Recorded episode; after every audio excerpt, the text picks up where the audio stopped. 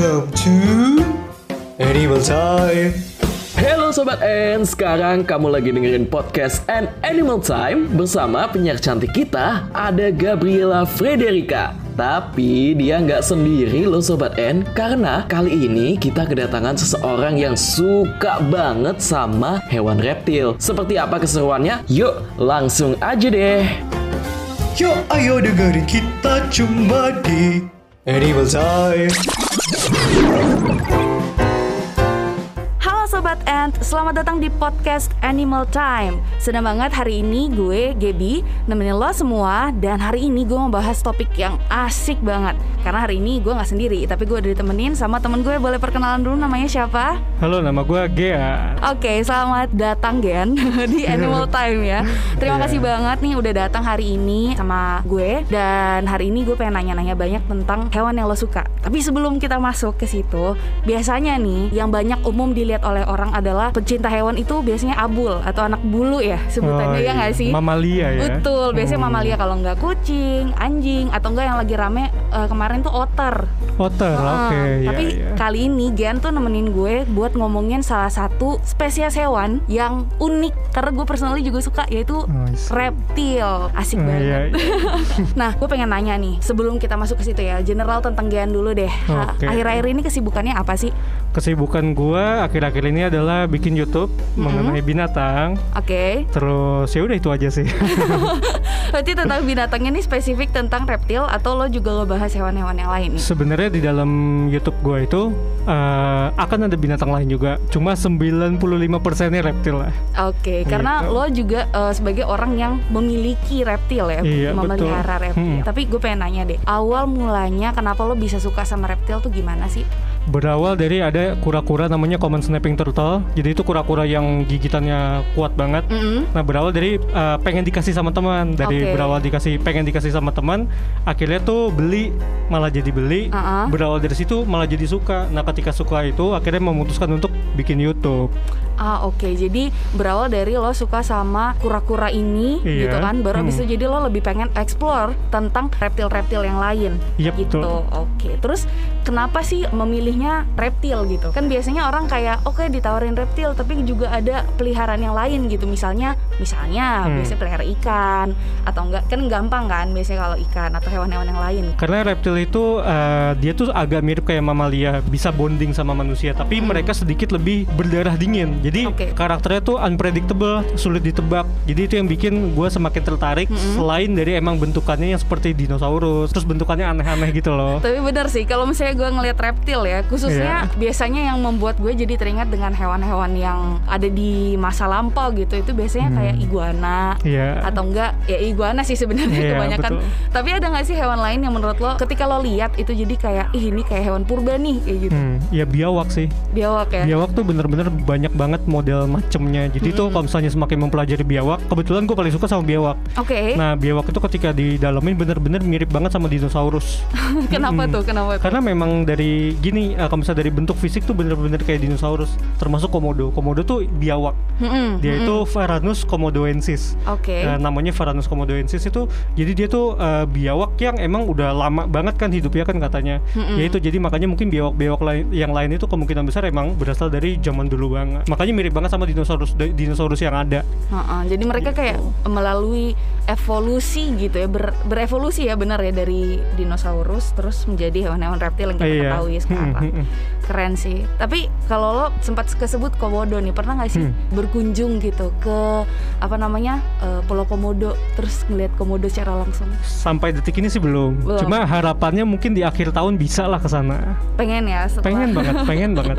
supaya biar kesampaian biasanya soalnya kayak gitu kan. Iya. Ketika lo pengen apa tertarik sama sesuatu biar kesampaian gitu. iya, Jadi betul sekali. selalu diharapkan lah selalu menjadi apa namanya wishlist iya, betul. ngomongin tentang hewan nih kan sebagai orang yang pecinta hewan pastinya lebih sensitif nih dengan isu-isu terhadap hewan kalau Hmm. sendiri pernah nggak sih menjumpai kekerasan terhadap hewan Menjumpai ya. Eh, jadi ada salah satu kenalan gua dan teman cukup baik. Dia ini eh, terkenalnya sebagai pecinta binatang. Oke. Cuma jujur gua pribadi sangat tidak suka dengan cara sikap dia dalam menjinakkan binatang karena dia meng- menggunakan kekerasan seperti contohnya kadal-kadalan tuh kayak iguana dan lainnya. Mm-mm. Cara menjinakkannya itu kepalanya dijedotin ke tembok jeder. Oh wow, tuh Wow. bahkan buat mem apa mamalia aja atau ya nggak usah itu di hewan yang lain aja Hmm. kayaknya juga itu serem ya. Ya itu serem. Hmm, terus itu terus. baik banget sih. Ya jadi intinya kalau gue pribadi sih gue gak langsung ngomong "Eh, lu gak boleh ya nggak mungkin kan. Hmm. Ya paling gue nyindir aja. Wah lu kayak gitu kagak takut nanti dikasih hukuman gitu suatu hari. Tapi kalau dari lo sendiri sebagai orang yang juga pelihara reptil gitu kan, Hmm. cara lo menjinakkan hewan reptil yang lo punya eh, ada nggak? Kalau cara kalau ya? reptil ya, cara jadi gini, eh, reptil itu memiliki kepribadian memiliki karakter masing-masing. Meskipun misalnya ada yang namanya ball python bisa dibilang ular paling jinak, tapi mereka pribadi itu punya karakter masing-masing seperti manusia. Ada yang memang pendiam banget, ada yang agak aktif, ada yang galak. Nah, untuk cara menjinakkannya misalnya eh, karakter dia masih bisa ditoleransi gitu, caranya kita harus mendekati dengan tenang dan membuat dia itu comfort dan eh, percaya sama kita. Kalau ketika eh, dia udah mulai eh, percaya sama kita, perlahan-lahan mereka akan nyaman dan bisa nempel sama kita dan bisa bonding. Gitu. Gue tangkep banget tuh poinnya karena gue setuju banget ketika kita mendekati hewan ya, hewan Iya. apa pun Mm-mm, gitu. mm-mm. Itu yang pertama itu kita harus build trust dulu. Iya betul. gitu karena gue juga ke temen gue tuh ada yang punya hewan kecil sih dia punya hamster sama Oke. sugar glider Oh, I gitu see. terus gue coba main gitu Hmm. kan kayak apa namanya gue coba masukin tangan ke kandang gitu Hmm. gue pelan pelan doang gitu tapi dia juga masih belum percaya ke gue jadi gue juga nggak mau maksa Hmm, gitu iya kan iya iya betul. takutnya ntar dia malah agresif stres kan nanti bebannya Hmm. ke gue kalau Iya, betul, betul. ya emang emang harus lebih berhati-hati gitu sih gue setuju Hmm. banget itu build trust adalah yang paling pertama Yap. Nah, sebelum gue lanjut lagi nih ngobrol sama Gian, kita mau dengerin dulu salah satu informasi tentang merpati yang dapat menghasilkan zat yang disebut susu. Hmm, kira-kira seperti apa ya? Check this out. Hai Sobat N, waktunya kamu dengerin fakta unik tentang hewan.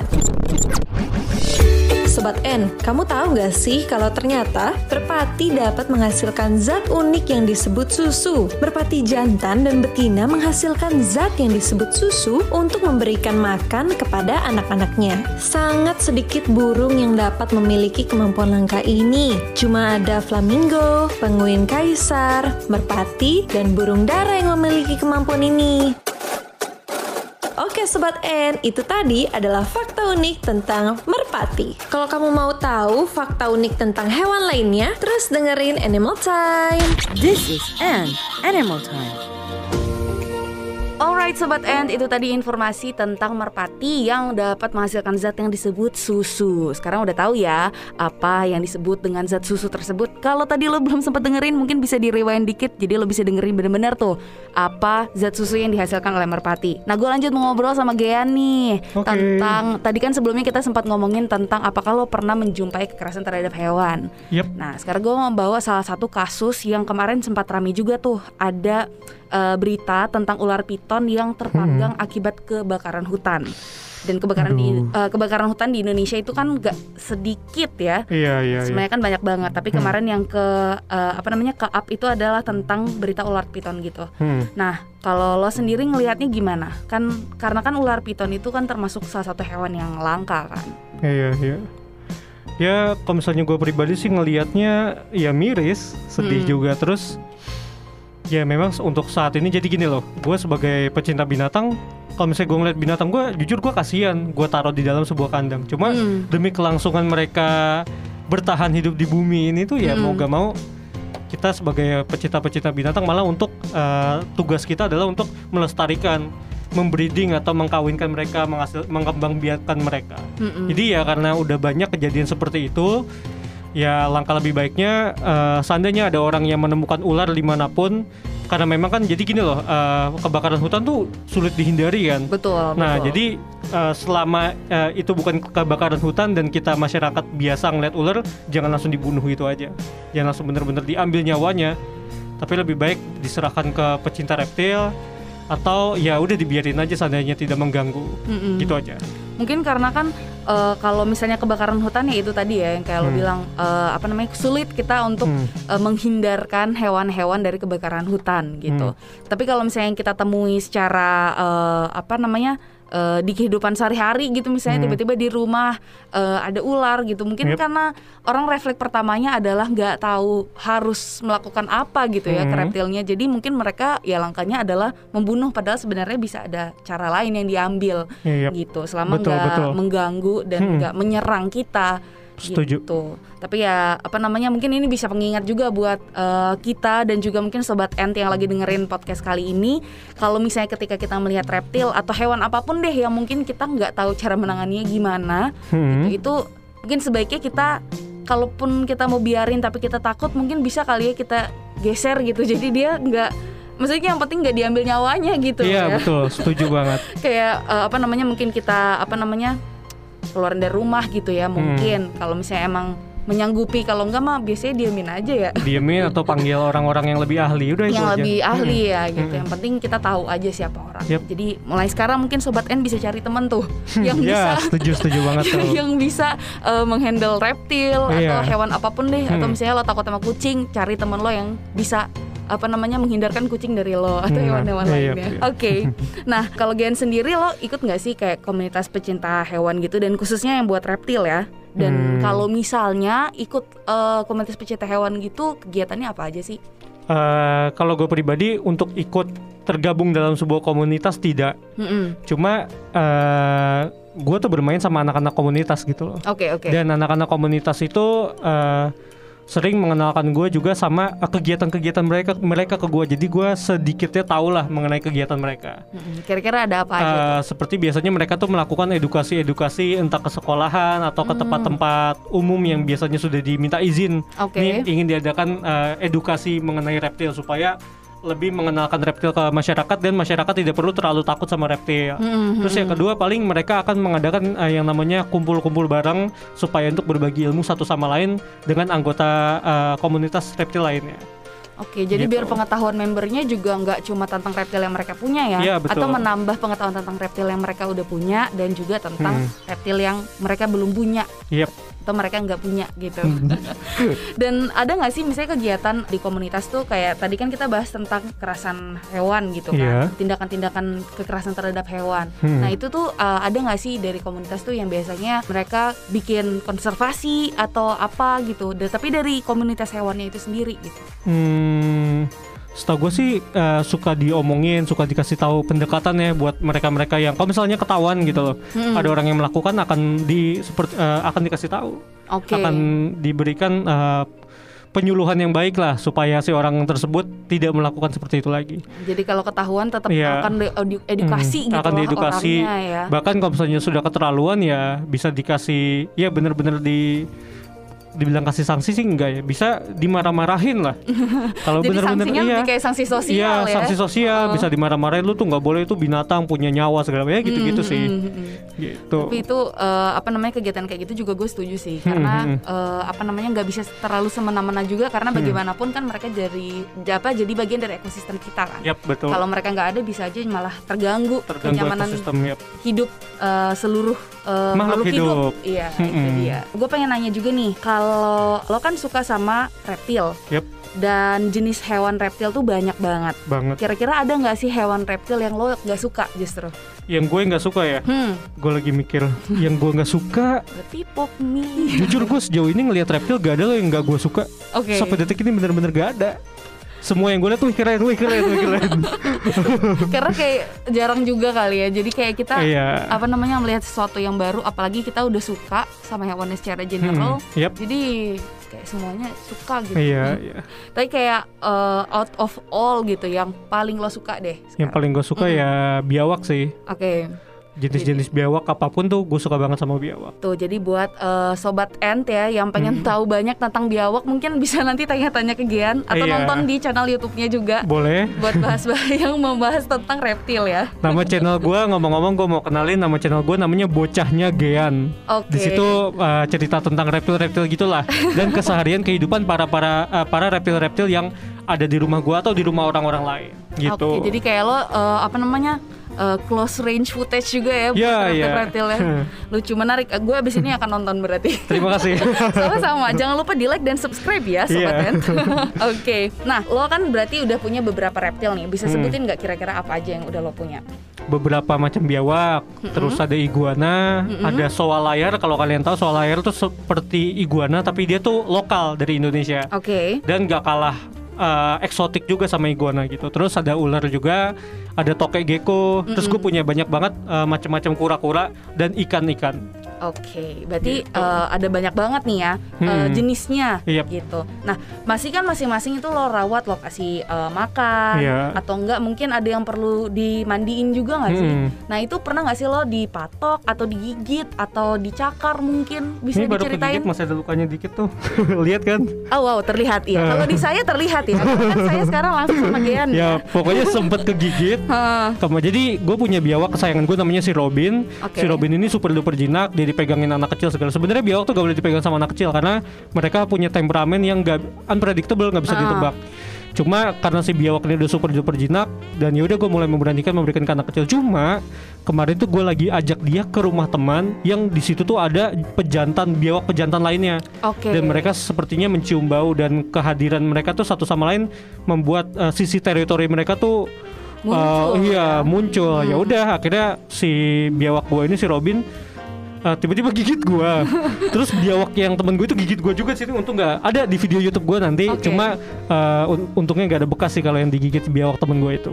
Tapi ya Gitu. itu ya, jadi karena bukan karena salah eh, apa namanya salah diperlakukan, tapi karena muncul sifat naturalnya mereka itu Iya. teritorial tadi ya, Betul, jadi betul. baru bereaksi. Hmm. Oke deh kalau gitu. Nah, sobat Ant, abis ini gue masih mau lanjut ngobrol sama Gian, tapi setelah ini ada informasi yang mau lewat lagi tentang kelelawar yang melahirkan dengan posisi terbalik. Gue kira cuma tidur doang nih mereka terbalik, ternyata melahirkan juga. Kayak gimana ya ceritanya? Check this out. Hai Sobat Ant, waktunya kamu dengerin fakta unik tentang hewan. Sobat Ant, kamu tahu nggak sih kalau kelelawar melahirkan dengan posisi terbalik? Meskipun melahirkan anak-anaknya dengan posisi terbalik, kelelawar menangkap anaknya di sayap ketika bayinya keluar.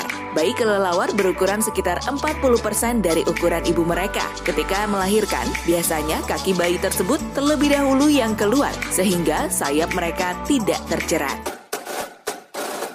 Oke Sobat N, itu tadi ada satu fakta unik tentang kelelawar yang melahirkan dengan posisi terbalik. Mau tahu tentang fakta unik hewan lainnya? Tetap dengerin Animal Time. Balik lagi nih Sobat Ant Belum bosan kan pasti dengerin gue sama Gian nih Ngomongin tentang reptil Dan sebenarnya gue pengen nanya tentang reptil lagi itu Biasanya kalau misalnya orang mau pelihara hewan Kan mereka harus tahu dulu nih gimana cara perawatan hewannya nantinya Iya. Kira-kira apa aja yang perlu disiapin Mungkin kalau misalnya dia orang yang agak necis ya Mau ada aksesorisnya mungkin Hmm, oke. Nah itu kan biasanya kita perlu research dulu tuh Yep. gitu kan. Nah Hmm. kalau eh, dari lo sendiri biasanya untuk melihara hewan reptil khususnya itu Hmm. susahnya apa sih? Tingkat kesulitannya adalah uh, yaitu paling kita belum mengenal binatangnya tapi udah beli binatangnya. Oke. di situ salahnya. Jadi tingkat kesulitannya karena itu. Intinya kalau misalnya reptil itu ketika kita sudah teredukasi dan kita uh, benar-benar udah paham uh, mengenai si binatang yang ingin dipelihara ini, biasanya sih akan nggak apa-apa akan bisa dipelihara. Mm-mm. Dan kalau misalnya orang yang benar-benar masih pemula banget disarankan untuk tidak memelihara beberapa jenis binatang yang langsung expert. Karena ada Oke. beberapa reptil tuh yang expert. Mm-mm. Kayak contohnya biawak, ular tuh udah termasuk expert. Oh gitu. Nah, dan oke. ular untuk ular sendiri kalau misalnya untuk pemula tuh cuma ada tiga sih yang gue tahu king snake, cord snake, cord snake sama ball python. Itu Nah mereka tuh jangan. apa namanya yang tadi lo sebutin itu tadi Hmm. apakah mereka yang berbisa atau yang gak berbisa? Jelas tidak berbisa. Gak berbisa. Hmm. Iya lah ya namanya juga buat pemula ya. Pokoknya intinya gitu sih kalau misalnya pengen uh, tingkat kesulitan ya, ya selama udah benar-benar belajar dan teredukasi udah semuanya pasti gampang sih. Karena reptil tuh gampang banget dipelihara. Kalau dari lo sendiri ada tips-tips tambahan lagi nggak sih kalau misalnya ada orang yang mau mulai untuk memelihara reptil? Tips ya Eh, lebih baik yaitu pertama teredukasi dulu kedua memulailah dengan binatang yang mudah seperti contohnya eh, gecko leopard gecko atau biasa Oke. tokek gecko Mm-mm. ya terus kedua kalau misalnya pengen coba naik upgrade lagi tuh bearded dragon Mm-mm. nah itu, Itu tuh nah tuh? itu bearded dragon tuh modelnya tuh dia kecil dia tuh kecil dan dia tuh seperti iguana tapi versi pendek kecil aja Oke. Be- dan bedanya dia tuh durinya bukan di atas kepala, bukan di atas badan, tapi di uh, dagu ya bearded bird bird eh, apa Oh, namanya? Oke, berjanggut Iya, gitu janggutnya ya. itu duri-duri, Oh, tapi itu nggak tajam gitu. Oke. Dan dia itu jinak. Nah, setelah Bird the Dragon mungkin ada Panana. Ya pokoknya eh, itu tuh bener-bener gampang. Ya mulai dari situ dulu sih kalau misalnya pengen pelihara reptil. Seandainya pengen upgrade lagi ke ular, ular ball python. Nah, setelah ball python baru tuh mulai bisa naik ke yang lainnya yang agak lebih sulit. Gitu sih. Jadi berarti emang harus dimulai dengan reptil yang lebih jinak dulu Super gitu ya duper jinak dan mudah. Mm-mm. Mm-mm. Dan kalau misalnya kita udah pelihara reptil nih, pasti kan kita udah tahu resikonya, walaupun hewan yang jinak sekalipun. Yap. Tapi kalau misalnya mau ngomongin tentang yang khusus nih, kayak misalnya ular atau hewan Mm-mm. yang lain, ada nggak sih penanganan-penanganan khusus kalau misalnya kita tanpa sengaja dipatok atau dililit, digigit atau dicakar gitu? Karena kan masih baru kan hewan. Oh, Oke, kalau misalnya nih contohnya kalau misalnya kita yang tinggal di Indonesia ya tergigit sama biawak. Oke. Biawak liar itu biasanya eh, mulutnya udah mengandung bakteri karena mereka makan sampah, Hmm. bangkai bangkai binatang atau pokoknya makanannya kotor dan gak higienis lah. Nah, itu tuh paling kalau misalnya kita terinfeksi ya, kita lebih baik dibersihkan lukanya terus dikasih betadine aja. Tapi Oke. seandainya udah terlihat bengkak dan parah baru dibawa ke eh, dokter, Dokter. ke klinik. Nah, kalau misalnya tergigit ular berbisa ternyata jadi pokoknya kita kan nggak pernah tahu yang namanya ular itu berbisa atau tidak Iya, ketika di susah alam. kita kalau misalnya orang Ha-ha. awam untuk membedakan ya mana Iya, yang betul. berbisa mana yang tidak. Nah, jadi eh, lebih baik kita sebagai masyarakat Indonesia yang ternyata ular itu cukup banyak di alam, lebih baik kita mempelajari namanya imobilisasi. Biasanya orang-orang reptil tuh nyebutnya imob.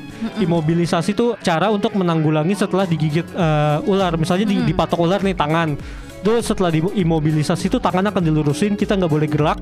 Terus tangan tuh dikasih papan kayak papan kiri sama kanan di tangannya itu tuh. Oh, oke. Nah, gitu itu nanti tangannya akan lurus dan diem. Karena setelah diimobilisasi itu eh, peredaran seandainya memang ular yang menggigit itu berbisa, peredaran bisanya itu akan lebih lambat. Oke. Gitu. Jadi nggak boleh terlalu banyak gerak juga menghindari supaya penyebaran bisanya Iya. lebih luas lagi ya. Mm, Pokoknya cari tahu mengenai imobilisasi di YouTube. Itu pasti Oke. ada kok. Jadi biar mungkin di situ juga nanti ada video kayak penjelasan kalau misalnya digigitnya di tangan, penanganannya gimana? Iya, betul gimana. sekali. Hmm, Ah, hmm, hmm. Oke oke, itu menarik banget sih. Hmm. Karena kemungkinan kan orang kalau misalnya nggak terlalu suka nggak mau nyari tahu ya. Iya, betul. Padahal tindakan-tindakan preventif seperti itu kan setidaknya kita Iya. pernah tahu. Cukup- cukup penting, Heeh, cukup. heeh. Jadi kayak Mm. kita bisa melakukan itu mungkin bukan ke kita tapi ke orang yang ada di sekitar kita gitu kan. Oh ya sama satu lagi sorry. Mm-mm. Tahu nggak kalau misalnya ini ilmu yang gue pelajarin ketika gue di Palang Merah ya. Oke. Kalau misalnya, misalnya ketika kalian kegigit di tangan atau di kaki dan gigitannya lumayan parah mengeluarkan mengucurkan banyak darah itu tuh eh, harus ditempatkan lebih tinggi dari jantung. Jadi Oke. misal nih tangannya kegigit jari dan dari darahnya cukup banyak itu tuh tangannya harus diangkat lebih tinggi dari jantung kita. Oke. Karena oke. itu akan memperlambat peredaran darah yang lebih cepat. Hmm, Seandainya di I kaki ya itu dituker gitu, kayak kakinya di atas, jantungnya di, bawah. Ah, ah, jadi berarti apa namanya yang biasanya kepalanya Iya. nggak boleh pakai bantal gitu, Mm, terus mm, kakinya mm. diangkat 30 Iya, betul. 40 cm. Heeh, Ah, oh tahu ya.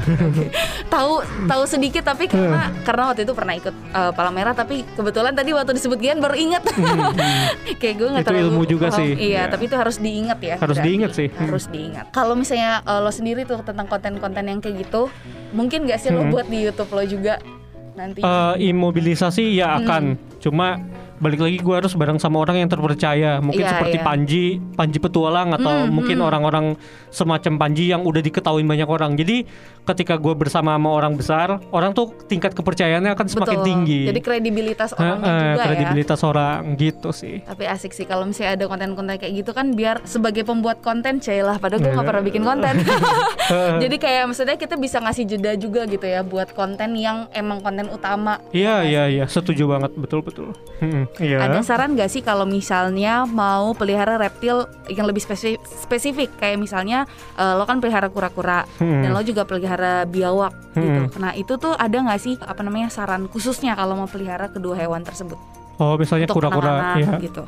Kalau misalnya kura-kura paling penanganan gini, seandainya kura-kura rata-rata tuh ya gigit berbahaya, yaitu cara penanganannya seandainya gigit ya simple sebenarnya cuma diobatin aja gitu. Oke. Sesimpel nah kalau biawak yang agak sulit. Jadi gini, bukan masalah gigitan dia doang ke kita, tapi keresahan orang-orang di sekitar kita. Oke. Bisa orang rumah kita, bisa tetangga kita karena Heeh. biawak itu bentukannya kan kadal dan Heeh. banyak orang itu takut sama kadal. Betul betul. Nah, cara kita me- apa kata-katanya? Meyakinkan mereka Nah, edukasi cara, eh, mengedukasi Ha-ha. eh, dan men- menanggulangi lah ya seandainya ada apa-apa dengan biawak ya itu sih paling eh, kita tuh bisa lebih jauh lebih hati-hati ketika udah pelihara biawak karena biawak tuh lebih expert lah kalau di dunia reptil gitu. Oke, gue masih pengen tanya-tanya lagi nih ke Gian Hmm. seputar reptil karena gue masih punya banyak pertanyaan yang gue harap nih bisa menjawab pertanyaan dari sobat Ant yang Hmm. lagi dengerin podcast hari ini. Oke. Tapi sebelumnya kita dengerin dulu nih, ada seekor siput yang bisa tidur selama tiga tahun. Hibernasinya lama ya dia tiga tahun.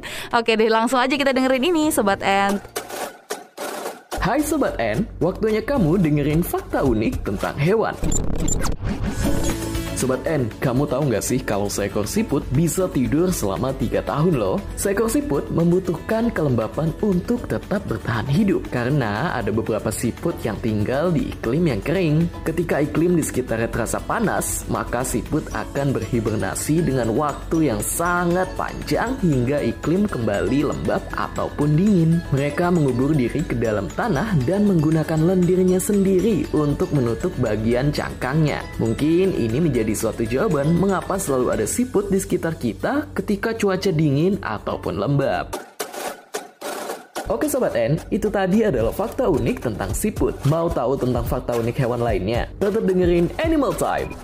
Animal time for everyone.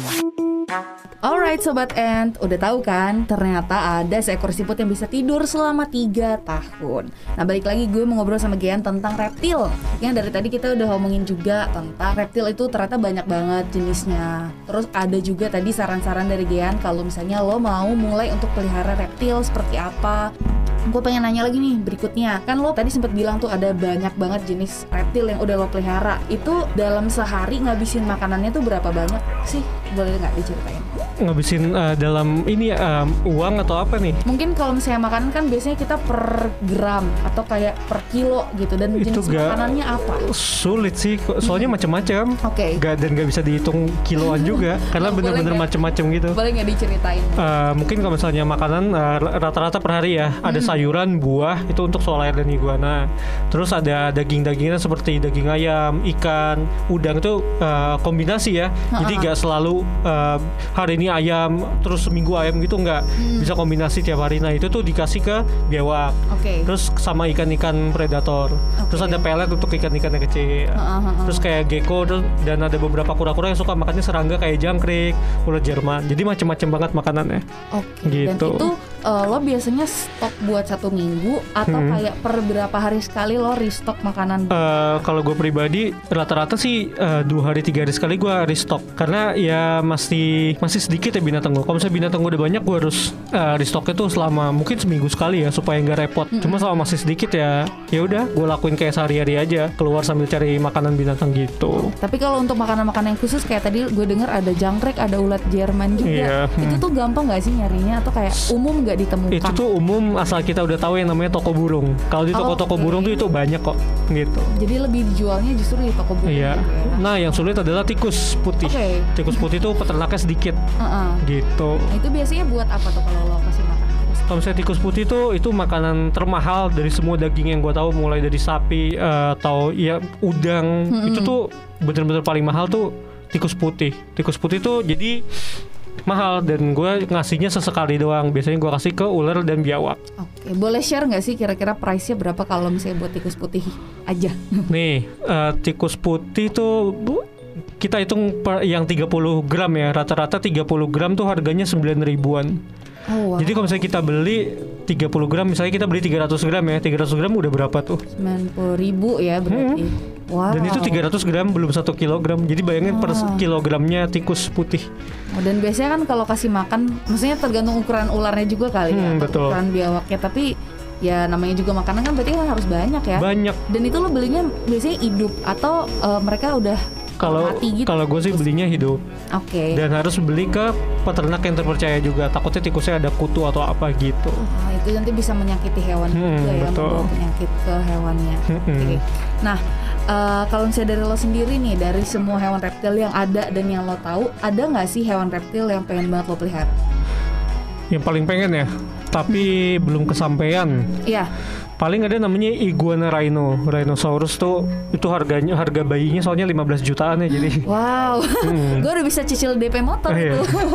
sama ini biawak eh, itu sama biawak ini albino. Biawak albino tuh oke. harga bayinya kalau yang bagus ya, itu tuh rata-rata 100 jutaan. Jadi hmm, Wah, itu jauh lebih mahal Iya, lagi iya. rupanya. Itu yang bikin mahal apakah karena motifnya atau karena kelangkaannya? motif dan kelangkaan. Betul Oke. sekali. Banyak nggak sih tapi kalau misalnya kayak gitu di Indonesia atau kayak lo harus cari penjual ke luar negeri? Super duper sedikit di Indonesia super duper sedikit di luar negeri pun yang gua tahu gak nyampe lima orang Wow, sedikit sulit sekali. Ya, sedikit sekali jadi emang makanya rare karena rare jadi mahal banget Oke, dan gitu kalau misalnya buat pelihara reptil-reptil itu khususnya ya yang susah dicari, Hmm. itu ada nggak sih kayak akta pembeliannya gitu? Jadi kayak untuk menunjukkan dia tuh legal pembeliannya atau enggak gitu? Eh, kalau yang untuk binatang yang barusan gue beli, seandainya belinya di tempat yang bagus, itu tuh dia akan ngasih kayak sertifikat gitu. Oke. Cuma kalau misalnya nggak nggak yang bener-bener dari peternak yang terkenal gitu, biasanya sih nggak nggak ada sertifikat gitu. Jadi mungkin itu juga bisa menjadi filter juga ya kalau misalnya emang mau beli reptil-reptil yang lain gitu kan. Gue mau nanya nih, kira-kira ke depannya mau gimana? Mau nggak sih buat eh, mungkin mungkin cagar alam hewan buat reptil gitu? Ya betul sekali. itu ada itu ya itu adalah kayak bener-bener final ini gue ya, bener-bener keinginan gue terbesar dalam Bucket hidup gue. Iya, mm-mm, Pak. karena gue pengen banget biawak. Gue tuh pengen punya macam-macam biawak dan gue bisa melestarikan tanpa harus gue jual untuk cari duit. Oke. Jadi gue cari duit tuh di yang lainnya. Cuma yang lainnya yang seperti biawak dan lainnya itu bener-bener cuma ingin gue kenalkan ke orang-orang aja. gue berharap itu juga bisa tercapai sih. Maksudnya Amin, terima kasih. bukan, bukan bukan ini ya, bukan pencitraan ya, tapi Iya. maksudnya karena itu butuh banget kayak gitu karena Hmm, itu sangat hmm. sedikit ada di Sedikit. Indonesia general di seluruh dunia juga makin sedikit kan Sedikit hewan-hewan banget. yang Hmm, ada, hmm. khususnya reptil karena kalau misalnya kita balik ke topik awal tadi banyak yang mungkin tidak survive dari kebakaran hutan salah atau satunya ya. bencana eh, bencana-bencana alam yang lain hmm. gitu. Dan eh, kalau dari Gian sendiri ada nggak nih pesan-pesan yang mau disampaikan untuk sobat N atau pecinta-pecinta reptil yang lain Hmm. di Indonesia atau yang lagi dengerin podcast ini? Oke, ada dong.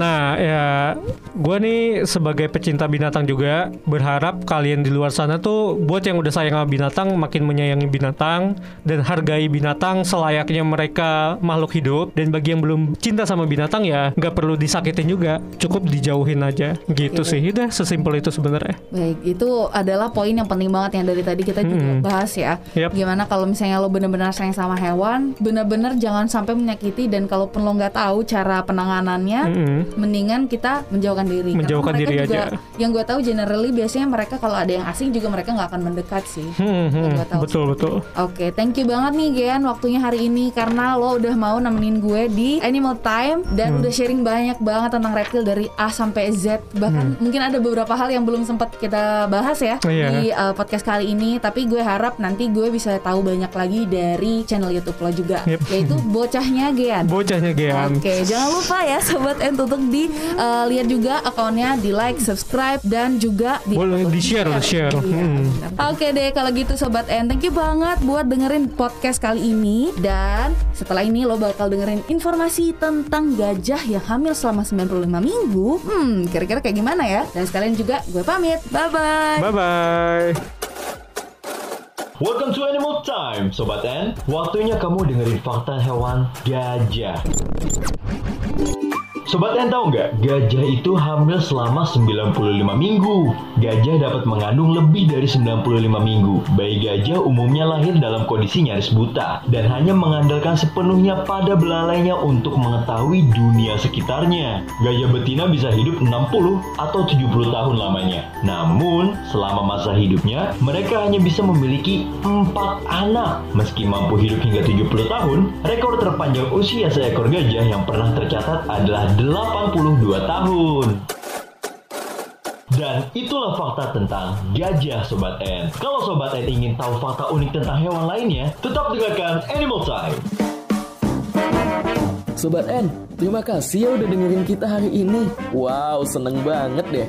Jangan lupa untuk tetap dengerin Animal Time biar kamu nggak ketinggalan sama informasi penting hewan lainnya. Kalau gitu, sampai bertemu lagi. Bye bye.